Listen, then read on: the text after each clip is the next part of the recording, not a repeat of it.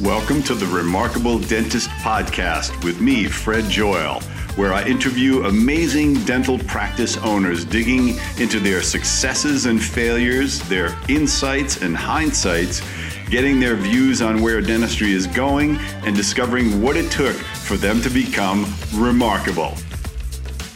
Welcome to the next episode of the Remarkable Dentist Podcast. Today, my remarkable dentist is Dr. Yooson Kim in Morgantown, Pennsylvania.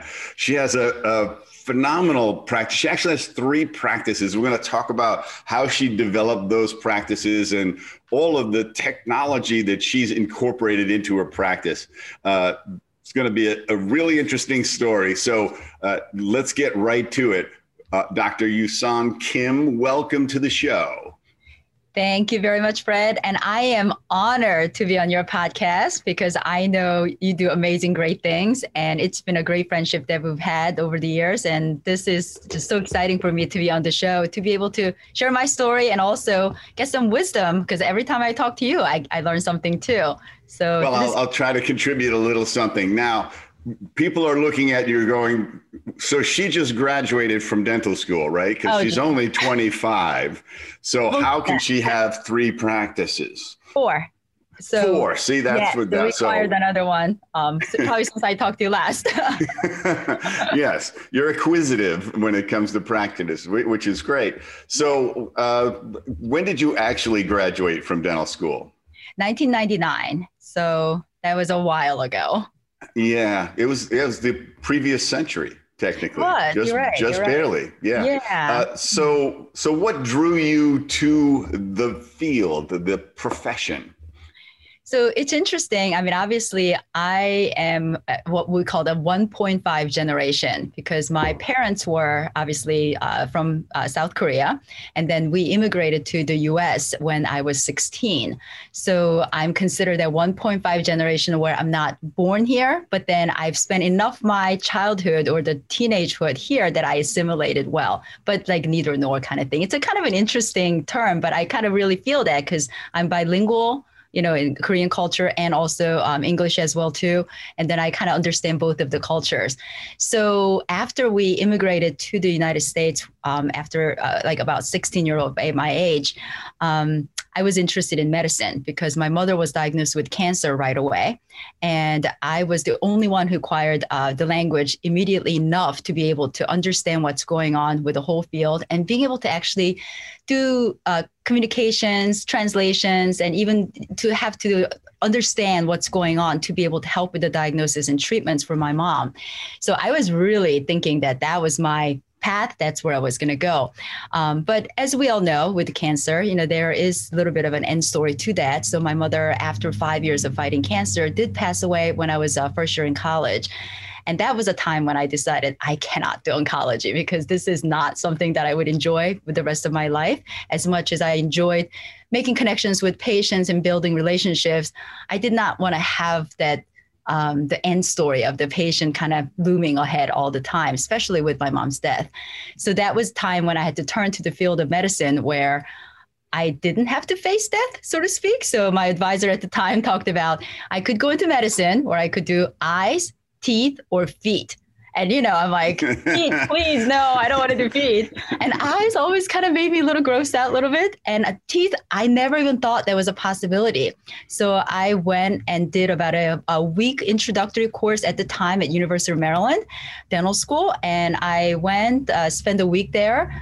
And oh my gosh, I fell in love. And I just thought, how come I never heard about this? And I didn't even know it was a part of the school that I could go to. So I changed my path from pre med to pre dental and never looked back. And honestly, like, you know, 20 some years later now, I look back and think, wow, you know, God does work upstream because if I did choose that on college path at the point, I don't know if I'd be as happy as I would be as I am now. And kind of feel that contribution that I'm doing to the field that I'm doing right now as well too. Yeah, I think that it, it's a it's a very serious choice to go into oncology uh, yeah. and and pediatric oncology. I don't know how they do it. Uh-huh. Um, you, you have to be a different kind of person The, the, yes, I mean we need those people obviously, but yeah. I just knew that I wasn't cut out to be that. I mean even now yeah. when somebody, some of my patients tell me about their cancer stories, I'm bawling. You know, it's uh yeah yeah, very yeah. special people. So my kudos to all those oncologists and those people here in the field. yeah, uh, yeah. Our, our friend Bernie Stoltz always talks about how you have to have emotional fitness and mental toughness, mm-hmm. and that you need it in an exponential way in that career. Uh, so, so you discovered dentistry, and uh, and so and then you and did you start so everything happens in in uh, pennsylvania in morgantown so morgantown is the first practice you have that location is your first practice when did you become an owner so I graduated in 99. I did two years of residency at Penn. Um, and then I joined the private practice in this area. And then about two years after, I decided to start my own. So that was 2003. Um, it's funny because the practice that I started at that point was tiny little place. It was like a 900 square foot at top, um, maybe two and a half op. And I call it a half op because if the hygiene goes into that room, she cannot get out. Like once the chair is down, she can't move around. and then in the uh, waiting room, there was enough room for two folding chairs, and that was it. So after this pandemic time, I was telling my team, I said, I just want you guys to know that I actually did pre-protocol, like pre-pandemic protocol or post-pandemic uh, protocol pre-COVID because I didn't have enough room for this uh, people to stay uh, in the waiting room to wait. So a lot of times I had to have them wait out in the car in their parking space, and then whenever I was ready, we'll go out and knock on the door. It's like, okay, it's your turn, come back in. So we were actually doing that at, at the time. Obviously, six months into that space, we're like, top. Yeah, that's that's pretty there. ridiculous. yeah. yeah. yeah, I mean, it was a small practice. Um, I was just renting the space, but I mean, that's where we started. It was it was really amazing, and within six months we knew we had to get out of there because we were like standing room only pretty much at that point so just like a quarter mile down then we found a lot um, so i went through the whole land development you know knocking down whatever that was there built the place and then we moved in i plumbed a place for seven ops thinking wow, I don't know if I'm ever going to be using those full seven ops. So, because I'm coming from this two and a half ish type of a location.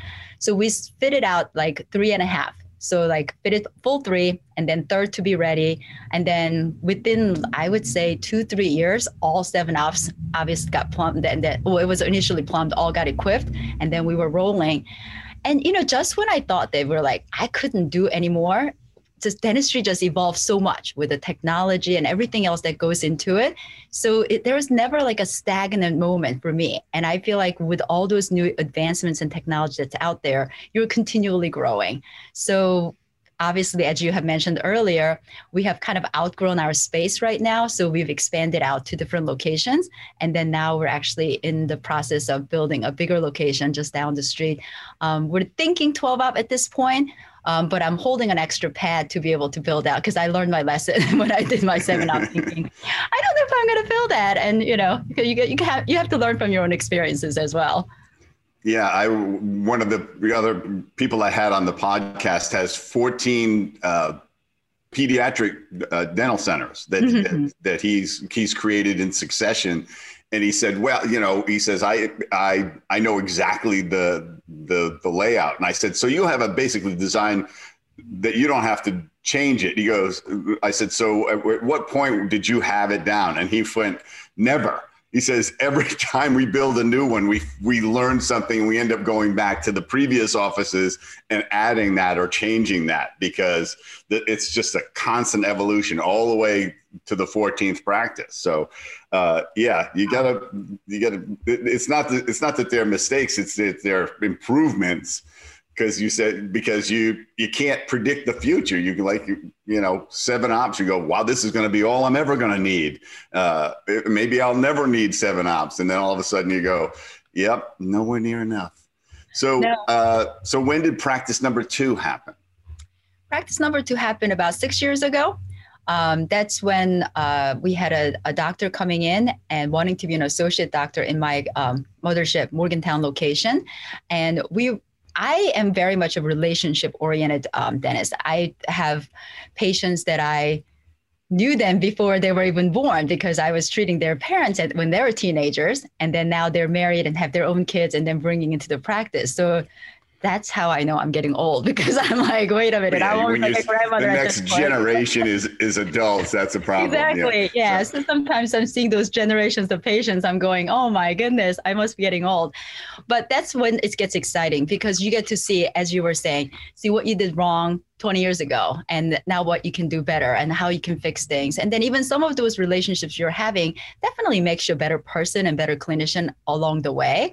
So that makes it uh, you know that makes the success story i think for me if anything because that's what we're gearing toward. Where basically it's not like patients are coming in they don't feel like they're coming in as a number or at this point I think it's been a while since somebody actually said if I propose a treatment plan, they go, "Oh, are you saying that because you need to pay for your car?" You know that kind of stuff. You know how people say that. Right. The, the standard response to yeah, uh, an yeah. expensive like, plan. you have to pay for your, you know, your vacation home. You know that kind of stuff. So yeah. now, like patients really understand when I'm giving a treatment plan, it's because that's what they need and that's what they should have done. And then normally it's like, you know, they accept the treatment plan. So it's a relationship that you have to build in order to make sure patients understand that you are there for their you're their advocate and then they understand that they're going to get the good care when they have that partnership going. So for because of that reason i was very hesitant of bringing some other doctor into the practice because my office grew basically word of mouth. So when doc- patients come in thinking that they're going to see Dr. Kim, I didn't want them to come in all of a sudden seeing Dr. Joel, Joel, you know, because it's just like I, I didn't want to be, feel like um, switch and bait type of situation. So it was I was very hesitant about that, and I'm still kind of like that, and probably controlness in it, you know, control freakness of me a little bit there too. uh, so maybe just a little, maybe. so we ended up opening an additional location because we figured we know how to build this family practice. And i wanted to give that opportunity to another um, doctor to be able to help with that support. And that actually started the whole multi-location um, uh, that we're having right now because it worked and then it seemed to work really well. And that also helped me to be able to transcend my knowledge and my experience and then also learn from the stuff because each location seems like it brings different challenges at given time. So that was also a learning experience as well. So what you're saying um, with your previous uh, podcaster interviewees it's like same thing you know? Yes it's, it's not like we're making a mistake but we're learning and I think yeah. if you're where you're all the time and not growing and not willing to experiment and eh, you know experience things, and I think you're not going to grow and you're not going to have fun with what you're doing. You're just gonna your life is going to get bored.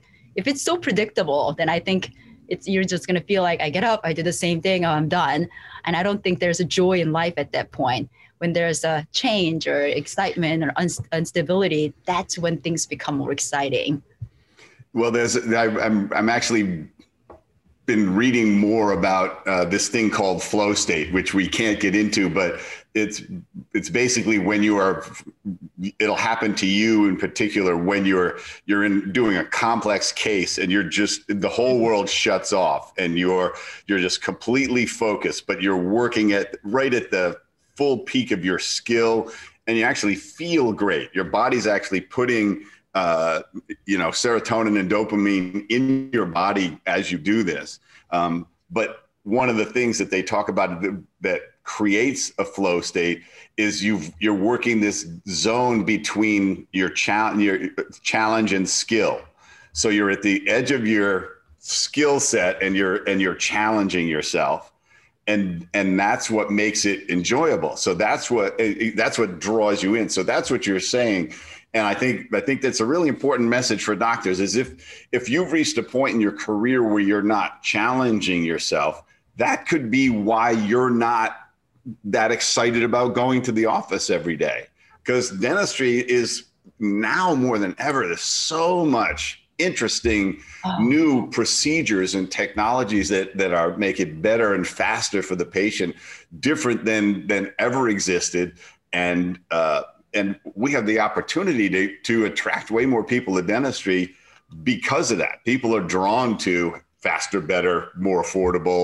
You know, new. They they you know people are buying new iPhones every every year, not because theirs is broken, but they like new technology. So Uh, oh, I, I can't agree with you more. I usually give, I obviously, I'm very technology driven and I'm progressive and making sure that I'm giving the best care for the patients, utilizing everything that's out there to provide that best care.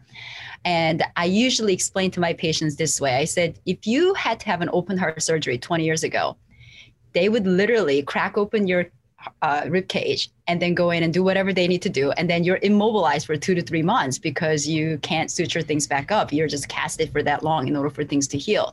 The same surgery that you have to get done now is done laparoscopically. It's a little tiny incision between ribs. They go in, fix it, and then you're literally out the door the next day. So if you had an option of having that same surgery done at this point and knowing one procedure to another of technology versus no technology, which one would you choose? I mean, are you nuts if you're gonna actually get cracked open like Crack you were me ago, open, right? Yeah, like an egg. Yeah. And I think that's the same way in dentistry. I mean, some of the technologies we're offering to the patients, they can get faster, better, more convenient, and also better experience for them. Why would you choose the old way? Same thing with that digital X-rays. You know, why would you then go through the whole chemical process of all? I mean, I still get those X-rays from some of the old dentists that we have to like look it up to the light box. I'm going, what are they doing with these things? You know, so. Yeah yeah, I mean it is it is amazing and I think we as a dentist get comfortable because you do the same thing over and over and then you get better at it because you're doing more and more of it. But having said that, you're absolutely right. We need to be challenging ourselves and get more uncomfortable and learn more things and get better at it because that's why we're going to get better and then that's how we can provide better care for the patients as well too. And patients actually look for those things. I mean, you're big into marketing. You know that's what they're looking for now. Supposedly, you know, yeah. yeah. you're the guru.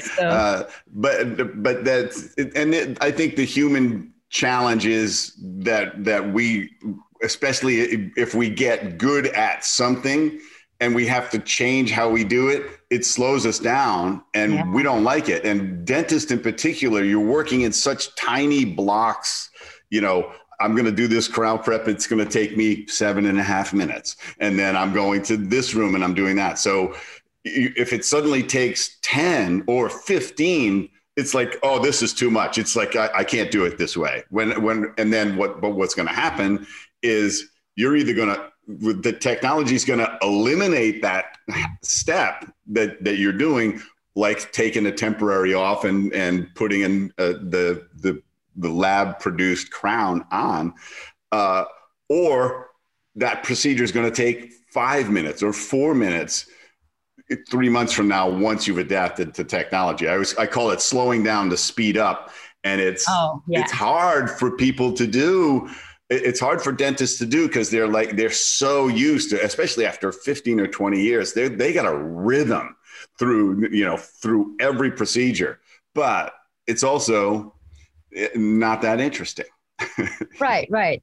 And you don't so. get to experience new things. And i think and then there's so many different materials that's coming out that you need to understand how things are going to work and whatnot. So you're absolutely right. And i i have to probably um, I mean, not just agree, but reiterate, the industry has become so much more exciting in last 10 years. And, you know, the amount of technology, the materials, it's, I think it's so exciting. I mean, medical too, medical field as well, but even dentistry, even more so. I think I'm seeing that whole curve of everybody either you're on it or you're not on it, you know? And I think this yeah. whole pandemic time definitely defined that little more as well, too. I'm seeing a lot of the practices around me that who's been kind of doing whatever they were doing 20 years ago they thought that they were able to chug along, not anymore. You know, yeah. and then then to tr- try to make that change from where they were, say, 20 years ago, to now what's required now post pandemic, they were not able to make it. So I have several doctors who are not able to come back and not able to adapt to the new changes and all the stuff that's happening. And of course, that really drove to our practice of all the growth that we are experiencing post pandemic.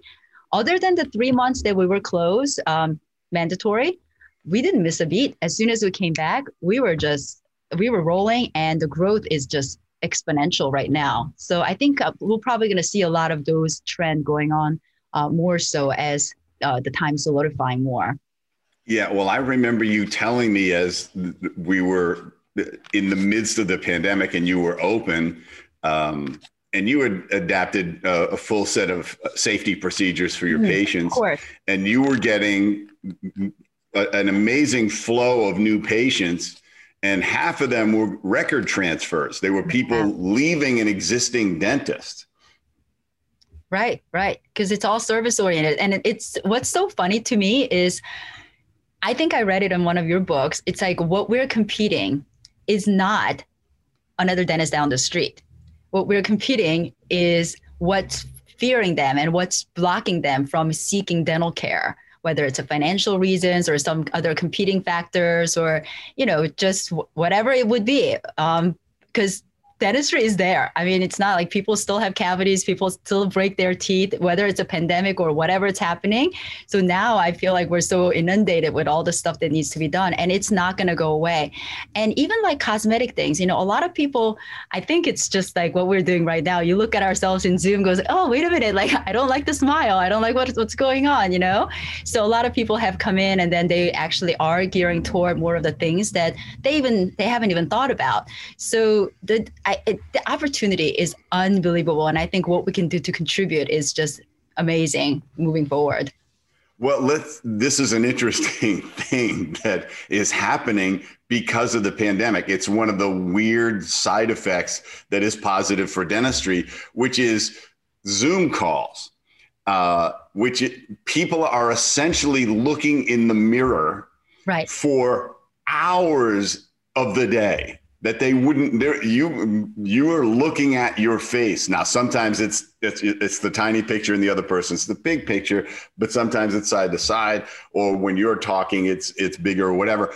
But we don't look in the mirror that much hopefully. That would be a really narcissistic person who looked at themselves in the mirror for four five six hours a day. But now people are are looking going and and especially if they look at a recording after or they're recording it for something and they're looking at their teeth and they're going wow you know i, I don't look so so good after you know my teeth don't look great uh, and they, they it, it elevates it as a, a priority to them because they're going to do facetime and zoom forever right, you know this right. is these these things are are integral. You know, I don't even, I don't like to make phone calls at all anymore. It's like FaceTime me. I want to see you. You know, I want right. to I want to do that or just text me. If you got some information, send me a text.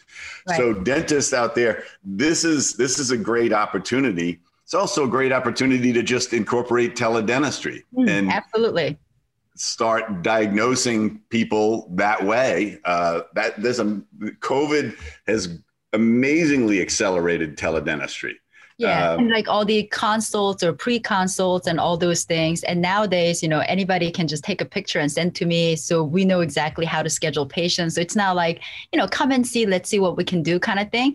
We already know, and then that kind of builds into the efficiency of your schedule and how things are going to be. You're not wasting your chair time. You know, I always say chair that's not producing is no production. So you don't want to be just having somebody come yeah. in and sit and waiting for things. You want to make sure that things are being scheduled properly. So you're actually driving for that, you know, the production because obviously you want to pay your team and pay your whatever you need to pay as well.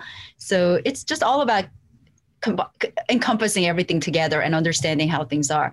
And you know, the interesting for me is that I think we uh, talked about it a little briefly. It's like I really am feeling that whatever doesn't kill you will make you stronger thing with this whole situation because I mean, we were devastated. I mean, we were like, we don't know what's going on. This never happened. And even if you were to ask me like two years ago, something like this could happen, I'd be like, really? Like United States? I don't think so, you know, but it happened and we we're living through it. But having said that, I think we're all adapting. We're learning great technology. We're all, I mean, hopefully all the offices that are coming together are not using paper charts anymore, you know, that kind of stuff. so it is really accelerating some of the things that dentistry should get up there to be like leader of those technologies and everything else that needs to be there, you know? So I think it's been I mean, I, I'm actually super excited coming out of this whole thing. Yes, it was dreadful those three months. But having said that, a lot of things have changed. So some of the teaching things that I do, you know, it used to be all in person. Now we have figured out how to do remote training, you know, and then found better things to do involving their team and whatnot, and being able to do in their own environment. We're seeing great results with those things. So I think it's it's really amazing, like what we're doing as a human. I think we also look for those type of uh, improvement, but you know, in dental field, of course. Yeah, I mean, there's there's always going to be challenge. There's going to be good times and bad times, and there's always the opportunity to go what's good about this? What's what's different about this that maybe i can learn from and improve uh, or take advantage of or offer something better because of this? You know i i was also talking to a friend of mine and we were talking about this this is going to be a great opportunity to to close that gap between oral health and overall health Oh, I 100% agree with you on that. Absolutely. Yeah. Because I always say that patients actually see dentists more frequently than they would for their primary physicians. Yeah. So, I mean, we will see them three, four, six months increments, or sometimes more if they have work to be done. So, I do think it's our responsibility to be able to um, at least do the diagnosis and then being able to guide the patients and being a gateway for the patients to be able to get just even simple as taking blood pressures you know that's a good screening thing for the patients and we both know that a lot of times a lot of the systemic symptoms show up orally as well too first yeah. so then that's the first sign that we can also start to help patients i absolutely agree with you on that yeah, and I think we're going to develop more and more diagnostic tools, non-invasive diagnostic tools that use breath and saliva. That's that's going to tell a lot of information about the patient. And and the other interesting thing is we see patients. We I feel like a dentist because I. I've you're, been in it you're so honorary long. dentist. yeah, yeah. Uh, we see them a lot more when they're healthy than their physician does. True. If, if they don't, people don't start doing regular uh, phys- annual physicals till they're in their 40s a lot of times sometimes in their 50s they'll do every once in a while they'll go to a doctor but mostly they're going because they're sick. Whereas we are routinely seeing them when they're healthy routinely like as you say three to every three to six months with a patient. That's that's an opportunity to help keep them on top of their health. And we can say guess what? Your mouth is integral to your overall health. Your, mm-hmm. you know, mm-hmm. this COVID has made people keenly aware of uh, having a strong immune system, and you can't have it without uh, healthy teeth and gums. So, right. Uh, Right. we can we can we can run with this. So I'm very interested in in when you discovered your first toy, like the first technology that you went, oh wow, uh, this changes everything for me. Yeah. So the one of them was amazing, to me, it's like a game changer, is Solea. So, am I allowed to say the name? Yeah, of course. Yeah. Okay. Yeah. Okay. so Solea is the all tissue laser that's out there. Yeah, maybe they'll send me a hundred bucks, so you can say it twice even. Okay. All right. Solea, Solea. There you go. no. so it. Um, I first got Solea into my practice about six years ago, and I fiddled with different lasers before and you know soft tissue lasers and some other means of things and it just was never quite it. But then talking about kind of hitting the plateau of what you were doing i kind of at that point thought hmm, this is like the maximum that I could do. I don't think there's anything more I can do. I'm as efficient as I can be. Um, in fact, I remember sitting down with a schedule, looking at it, going, "Yeah, I spend all my little times, and I have no wasted time in my day." And as I said, you know, no, lose, you know, no production at chair time is no production. So I just kind of make sure that everything is running as efficiently, not like chaos, but very organized chaos, and then we can make things happen so we can provide the care for the patients. So when I first got the Solea in my anticipation and expectations for it was okay, if we can really do that anesthesia free dentistry, awesome. That would that's what I want. You know, I didn't expect it to make me efficient. I didn't expect it to do anything more. I didn't expect it to be a game changer. I really didn't have high expectations because I dealt with different technologies that didn't quite like, you know, made it to where it needs to be. Boy, that was a game changer for my practice. So um, I have six Soleas total right now in all of my practices. I have three in my Morgantown office that I use by myself because I have basically one in each room because I use it basically for every patient. So for me, that's like having a handpiece there. If you have somebody that's going to be coming in, that's what I need. Um, and then each of my locations, I have Solea in there because that was what's driving the marketing for the practice and that's what's creating the retention for the practice when patients like the experience that they have in your practice they won't go. They will drive. I mean, I have routinely have patients driving hour plus of a distance passing hundreds of dentists along the way. And because I even asked that question, I'm like, coming here, you already passed like, you know, several doctors already. But they're like, no, but this is the only place I can get this experience. So that kind of having that experience relationship driven dentistry is what is going to really be the core of the growth of the practice and what's going to make what you are i think. So having that um, technology that just really was a game changer. I mean that's, you know you know what people dreadful of is that needle the numbing you know the drill noise drill sound being numb afterwards and all that stuff. So when you can get rid of all that that was a huge thing for my patients. And then that's actually like started a whole influx of the patients and the growth. And then for me having that technology makes me a better dentist and better clinician. Being able to provide more care just like what you talked about being able to provide um, the same day dentistry you know limiting the time that patient has to be in the chair for because you're able to do whatever you need to do you know with the technology that's given.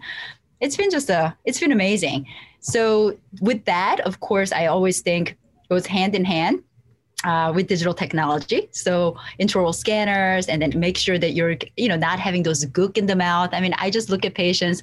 Even now, patients come in and we do the scan for the impressions. They're like, "What did you just do?" I'm like, "We just took the impression for your, you know, whatever it would be, like a partial or the crowns, and like, so you don't have to like put that stuff in my mouth." What stuff? You know, that's it. Like yeah. pictures, you know. Again, that's a wow factor for the patient. And you know, you talked about CEREC already too. So we have uh, Primescans and Primemills, and we're just milling out crowns for the patients.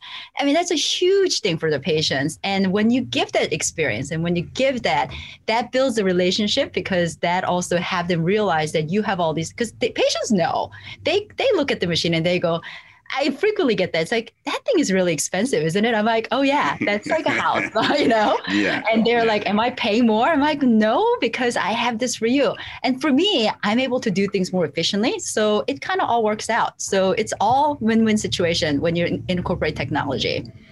Yeah, uh, the technology. Uh, remind dentists, it's like they go, well, that's that's really expensive. It's like, no, it's only expensive if you're not using it to its full capability if you if it's if you're using it um, as you should it's an investment that makes you more profitable and because it's making you faster and more effective in less in and giving a better treatment ideally in less time eliminating a step eliminating uh, a procedure eliminating uh, a delay, eliminating a second visit. These are these are all huge things, and and you just you know, people hate shots, drilling, and impression material. And when you can, you know, with a laser, if you can eliminate all of those between digital scanning and a, and a laser, that's a phenomenal change in the dental experience that is considered standard to a patient. They figure they're going to get a shot. They're going to hear a drill spinning and they're going to feel that vibration in their mouth. Um, and you're probably going to shove a, a, ball of goo into their mouth uh, and and leave it there for a couple minutes. Yeah. So and not to mention the experience on my staff side, right? Because after the impressions, you got to clean up all the mess and whatnot. You know, when you don't have all that, that also eliminates a lot of the chair time and then the staff time. You know, you don't have to pour off the models. You don't have all that mess. I mean, it's funny because I had one um, uh, assistant who came from another practice, and then she was just like she didn't know what to do with herself because she's like, oh, so I don't have to pour anything. Out. Wait, what's going on? You know? So, yeah. But again, that just makes things easier. I mean, I just can't imagine doing dentistry nowadays without technology because that will just I mean, when I have to pull out to get patient numb, I'm like, all right, let me just reposition myself. You know, I mean, I still know how to do, and we have yeah, right. for other procedures. This is gonna hurt because I'm I'm out of practice. So yeah, you know, yeah, brace um, yourself. Yeah, exactly, right. but having said that, when you can eliminate that and make it, oh my gosh, pedo, that's like no brainer. You know, I have so many adult patients who refer back to the childhood trauma uh, contributing yeah. their adenophobia right now. So when you can kind of get rid of all that, wow, you know, what kind of things are we cre- creating for the new generations? It, I think it's, uh, I mean, technology is something that I think we all need to be aware of and be able to learn how to implement and be able to use it. And you're absolutely right. If the doctor is thinking of it as an expense, then it's going to be an expense because you're not using it to where it needs to be. But if they're considering as an investment, it's an investment of the money that you're going to put in order to get the technology into your practice, but it's also investment of your time to learn and be able to implement it. Because I think that's huge as well. Yeah, well, and has, as you say, it has.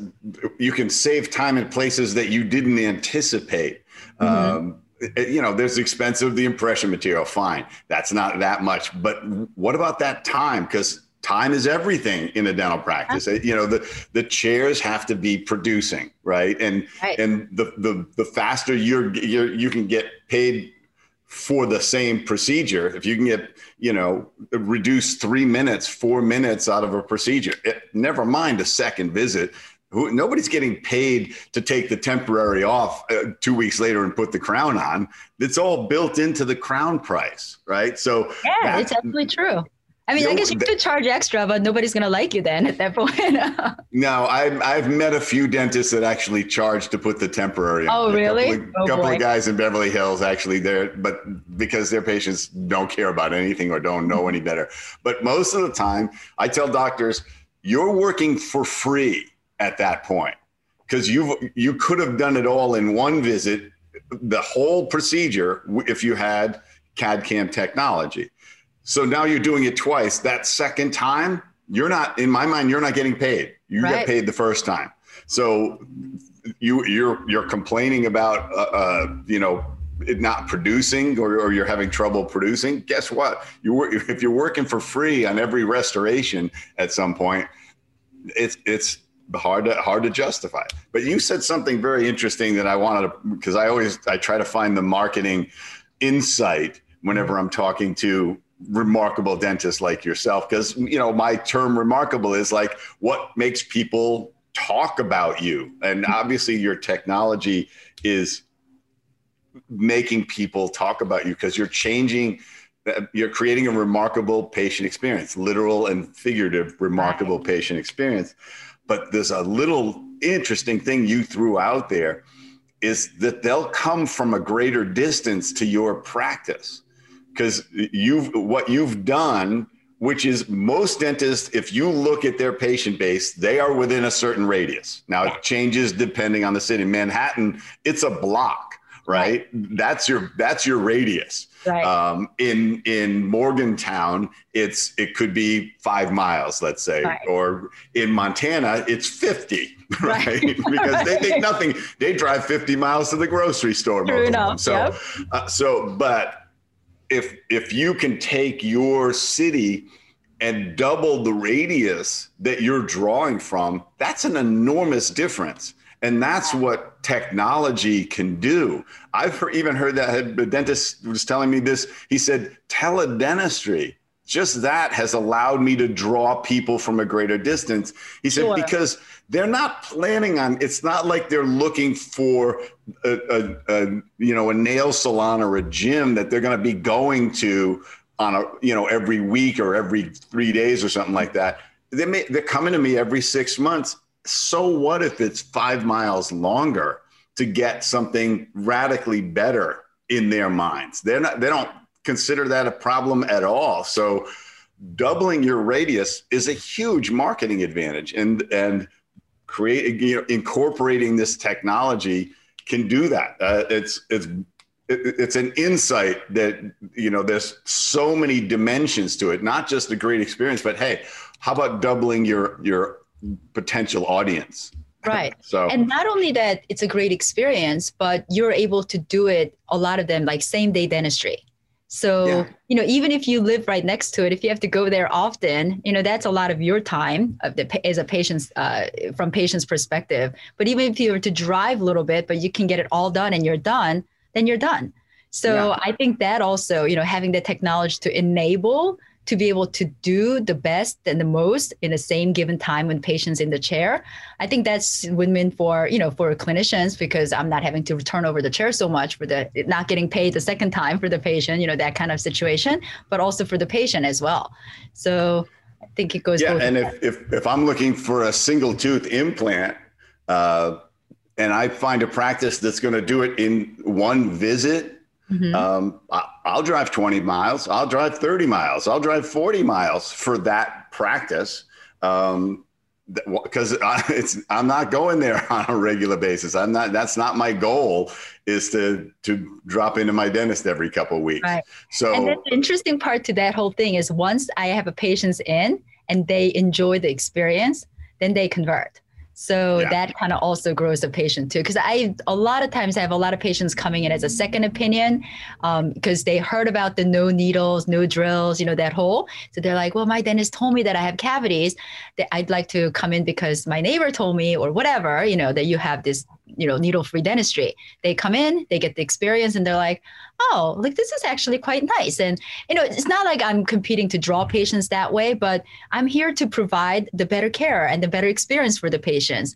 And i think we when we have those type of things happening that as you said earlier, elevates the standard of care. And then we all are going to be providing that better dentistry and get better rep for dental field as well too. So we're no longer going to be yeah. that. Well, yeah, change, you know, there's the potential over, you know, 10 to 20 years to totally change the perception of dentistry. If you have, let's say you're, you're five years old and your first dental experience is with a dentist who has a laser Right. At no point in your in your dental life, so to speak, will you ever have something drilled on maybe? And so you may you may never even have an injection. You just like that's that's your whole memory of dentistry is completely different.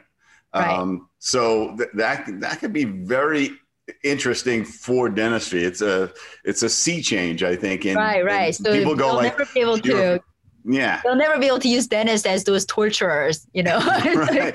It's like people go like, I don't get it. What why you why would you be afraid of the dentist? That doesn't exactly. make any sense. Right? Oh my gosh, wouldn't that like, be awesome? I mean, I would yeah. love to see that change happening and have that perception of the dental or the whole dentistry part changes in the future. That'd be yeah, that'd be really like, awesome. Yeah, yeah, you you you feel more pain when you go to your boxing class. what are That's you right. talking about? That's right. You know, because so. typically people say, oh, "I'd rather give birth than do this," like you know, root canal or whatever root you know so when we can make things easier and then better for the patients i would really like to change that perception and then you know not have the dentistry be the dreaded part of it, but more mm-hmm. enjoyable experience for patients. Well, and yeah, and it's it, as you say, it's always it, it, becomes this reference point. Oh, it's like you know, I'd, I'd rather get audited by the IRS than get a root canal. it's like you've clearly never been audited by the IRS. right, right. you right. would you would have four root canals really before you would do that again. right.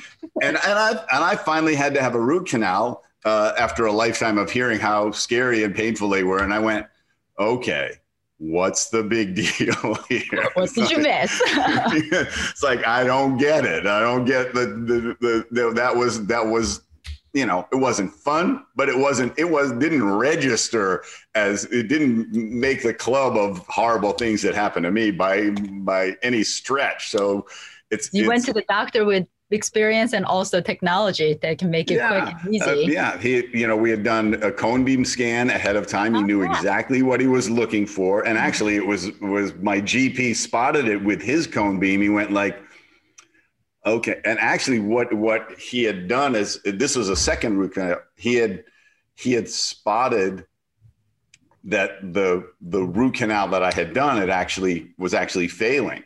Oh. Um, but he and which you wouldn't, it, and he found it way before it would had become a painful problem, right? So it became, so we showed it to an endodontist and he went, oh wow look at that. That's like he says i know exactly how to get to that. And of course it complete again technology completely preventing a, a, disaster. It could have cost me the tooth at that point Right. But it, it, certainly could have it could have been uh, like a, a lot of pain, like because the infection would have. This is way before the infection would have emerged.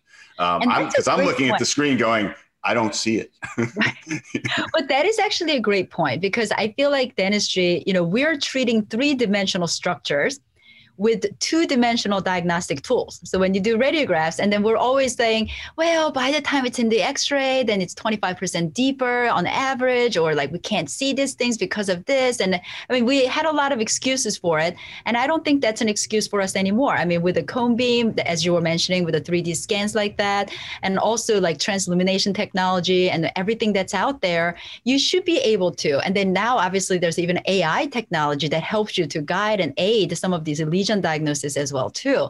So um, I actually work with Videa Health, which is one of the uh, kind of leading um, AI detection of these radiographic. Um, uh, uh, anomalies, I should say, help you to detect, uh, detect the caries and making things more um, consistent of what you're seeing and how you're seeing. Because you know there are so many variables as a person when you're looking at it whether you had your you know loupes or not or something like that you know could change or your things. coffee you know. Or your coffee or whatever it would be or you didn't wake up early in the morning or you know whatever the variable is we're all human we get it. But then having to incorporate all these technologies and AI technologies and everything else that's involved with it, it just makes us a better diagnostician and it also makes us a better clinicians because now we are able to treat these things. And as you said, prevention is the key in big picture of things.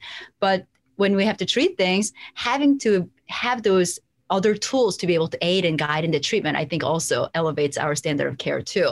So i am a i i really do think that kind of a 3d technology is going to have to be and it should be a standard of care because again we're dealing with a standard structure of uh, 3d here you know we're working with. Why are we stuck with having the 2d diagnosis all the time?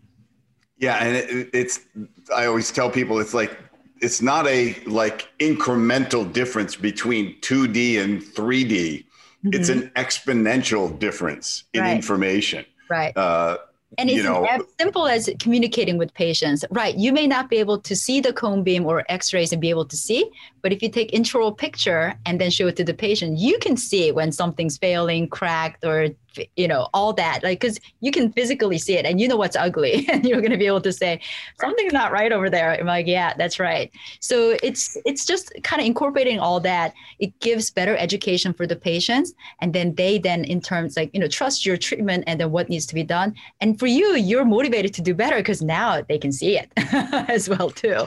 So yeah, yeah. Uh, and they can see your work and.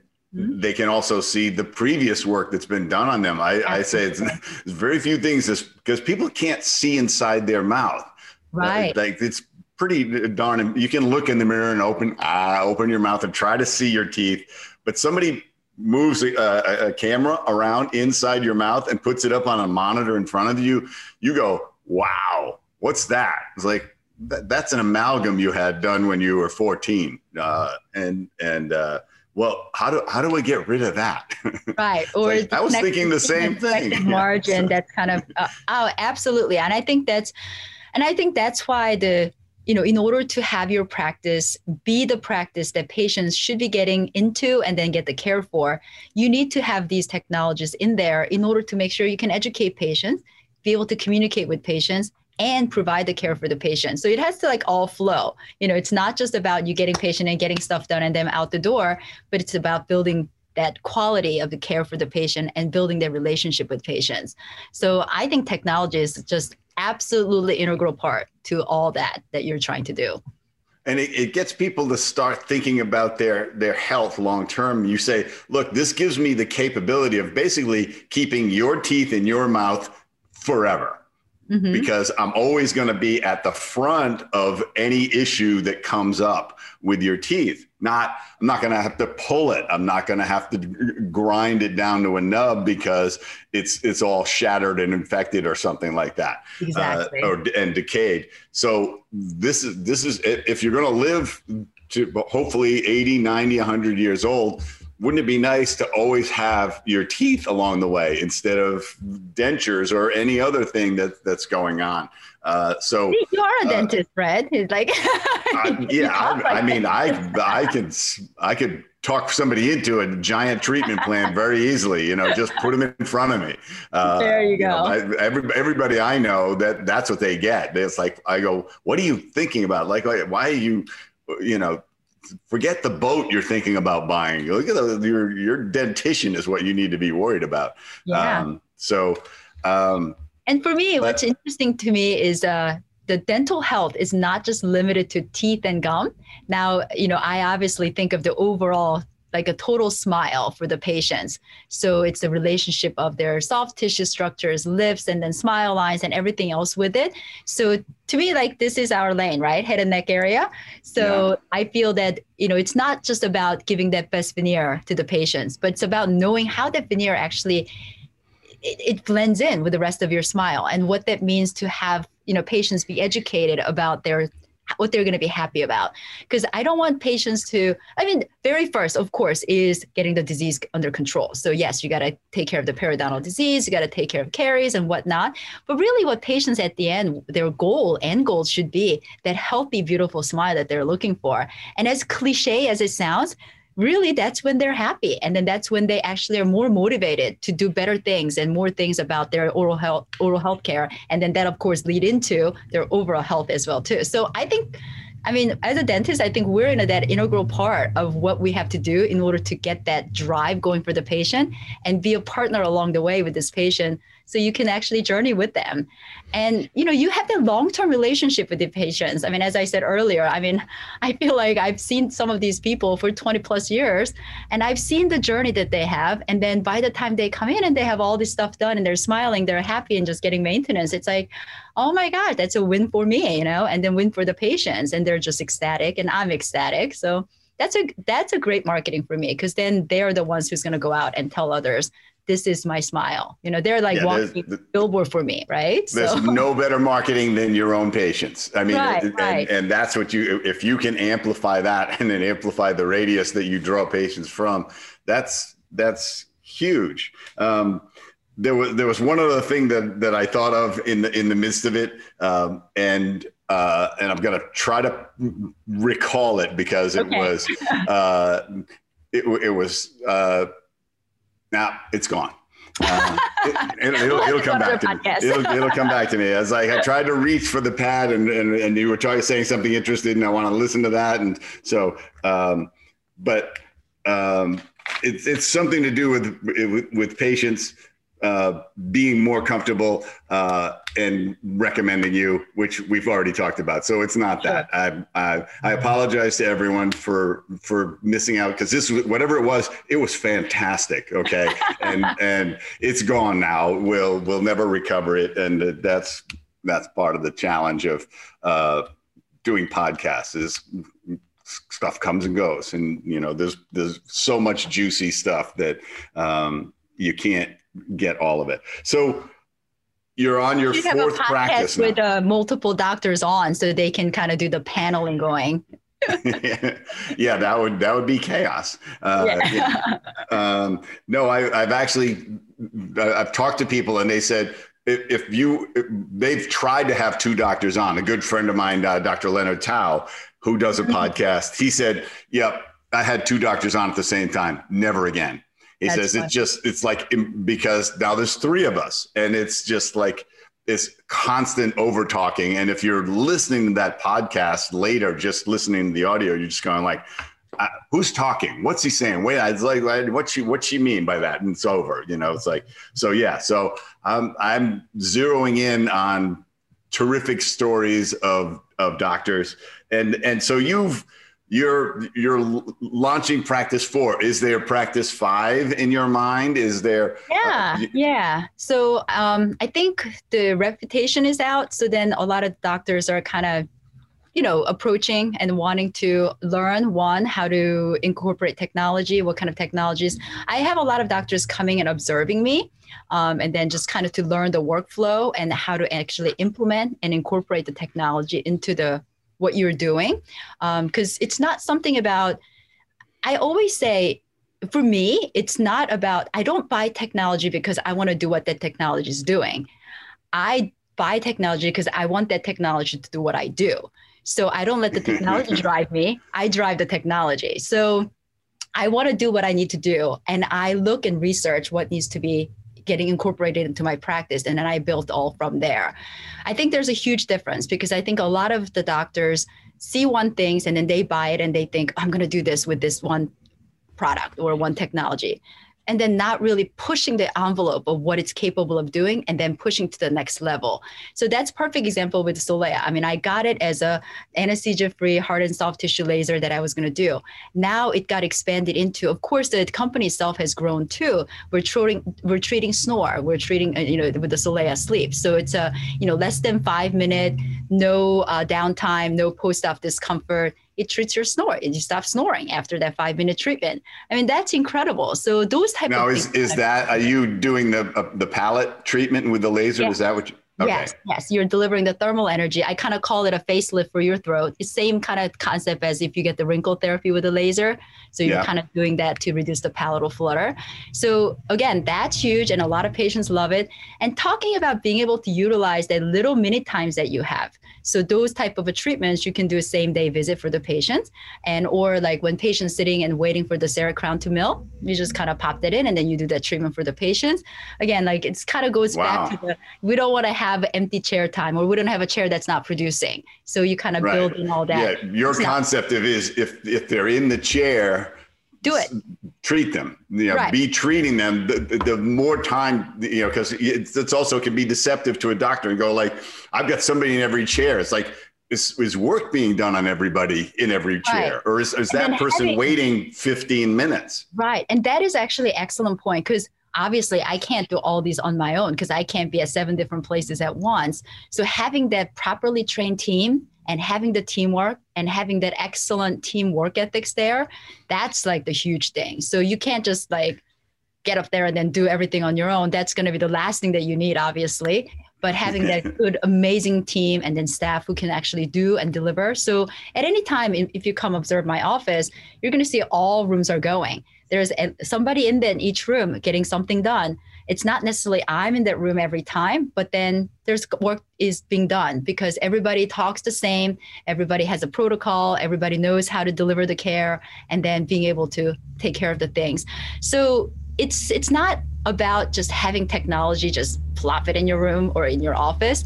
It's about how to incorporate it and it's about how to in, incorporate it into your workflow because you want to make your technology work for you well, and you've brought up something which I think a lot of people get talked into technology and that's where the disappointment comes from mm. is they get talked into a technology that's going to add a new procedure oh, you're going to do 100 frenectomies a month right or something like right. that it's like you no may. you're not how many how many of how many of you seen in your career that you need to do that it, that it would be that many right but but they go, oh, that'll be great. I can suddenly, I can, I can do facelifts or I can do, you know, stuff, stuff like that.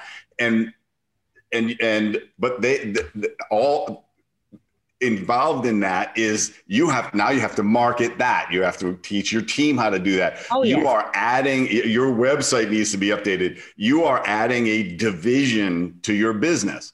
Absolutely. Instead, add the technology, let it pay for itself and then some by doing what you already do better. Yes.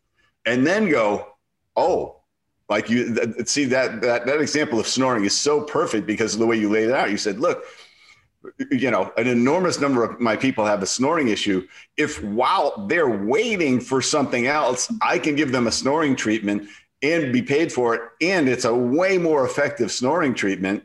Now the laser has suddenly gone to a whole different level. Correct. But Correct. I used it to get rid of the shots and the drills and right. make me faster. So absolutely. And then same thing with CEREC. You know, I don't necessarily always have the same day uh, for the patients. It's depending on my workflow. Again, it's like I don't want any chair just sitting there not doing any production. So sometimes I have patients wait in the waiting room or wait in their car or something like that. You know, they're fine with it because um, they, especially with the uh, COVID time, that kind of became more so uh, that we're doing.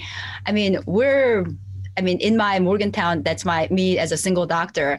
I mill over 100 crowns a month with CEREC. So that's a lot of productions that we're going. And so it's it's something that you have to understand. It's not like they give you the protocol of this is what you do, this is the workflow you have to follow. No, you have your workflow.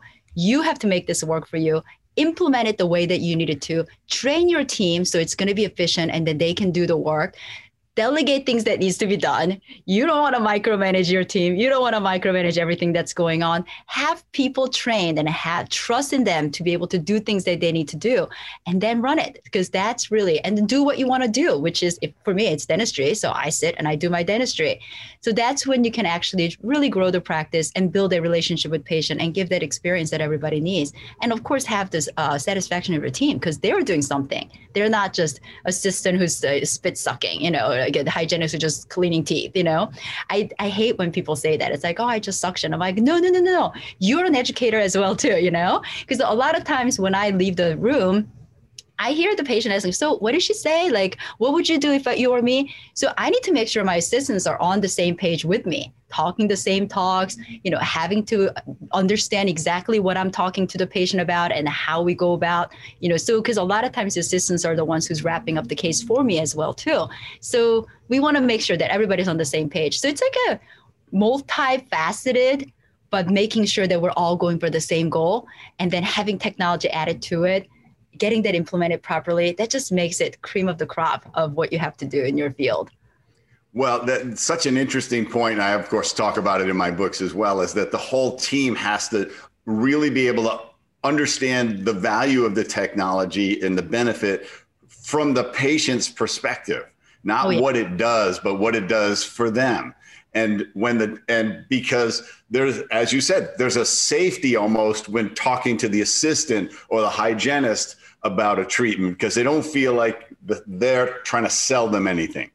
They they they're like they're just informing them, and it's it's the double check. It's like, yeah, but what would you do it if you were me? Mm-hmm. I know the dentist is recommending it, but would you do it? And as the professional, you go like, I'm the one who went to dental school. Why is she asking her?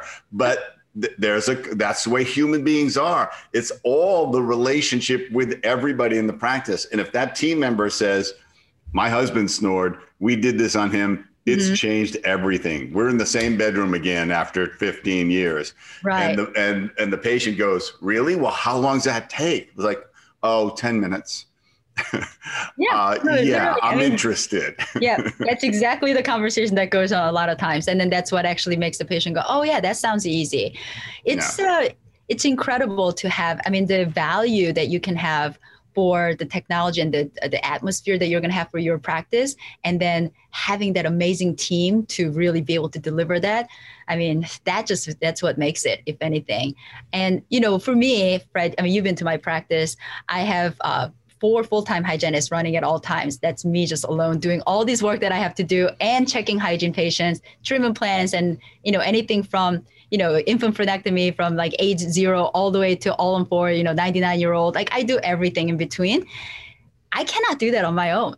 And I will not be able to do it on my own. But having everybody trained and even doing like the hygiene checks, you know, hygienists are spending 45 minutes an hour of their time with the patient, prop them up and make sure everything needs to be done. And then when we go in, it's a continuation of the conversation. And then we wrap up the treatment plan. I always call it that my visit with the uh, patient at the time after the hygiene visit is a validation it's more of mm. me going in and then being able to say, oh, yes, I agree with all these things. Then we validate and everything is ready to go. And then hygienist takes from there and then finish up the treatment plan and then get them on a schedule. So it's like a flow that we have, but it takes time to build that. And it takes time for everybody to understand and be on the same page. So again, it's just about having that right workflow and providing that experience for the patient. It's it just makes your life fun because then you're not of course things happen you know unforeseen situations happen and things you know little things can happen to make things chaotic. But having said that in general i mean you would think you know if when i see anywhere from 90 to 100 patients a day at the end of the day you'll be like oh i'm done you know? But at the end of the day a lot of times we're good. Like we're all like excited because we had done what we had to get done. Patients are excited. We're excited. It's um it's it's a good day. It's a good day in Morgantown.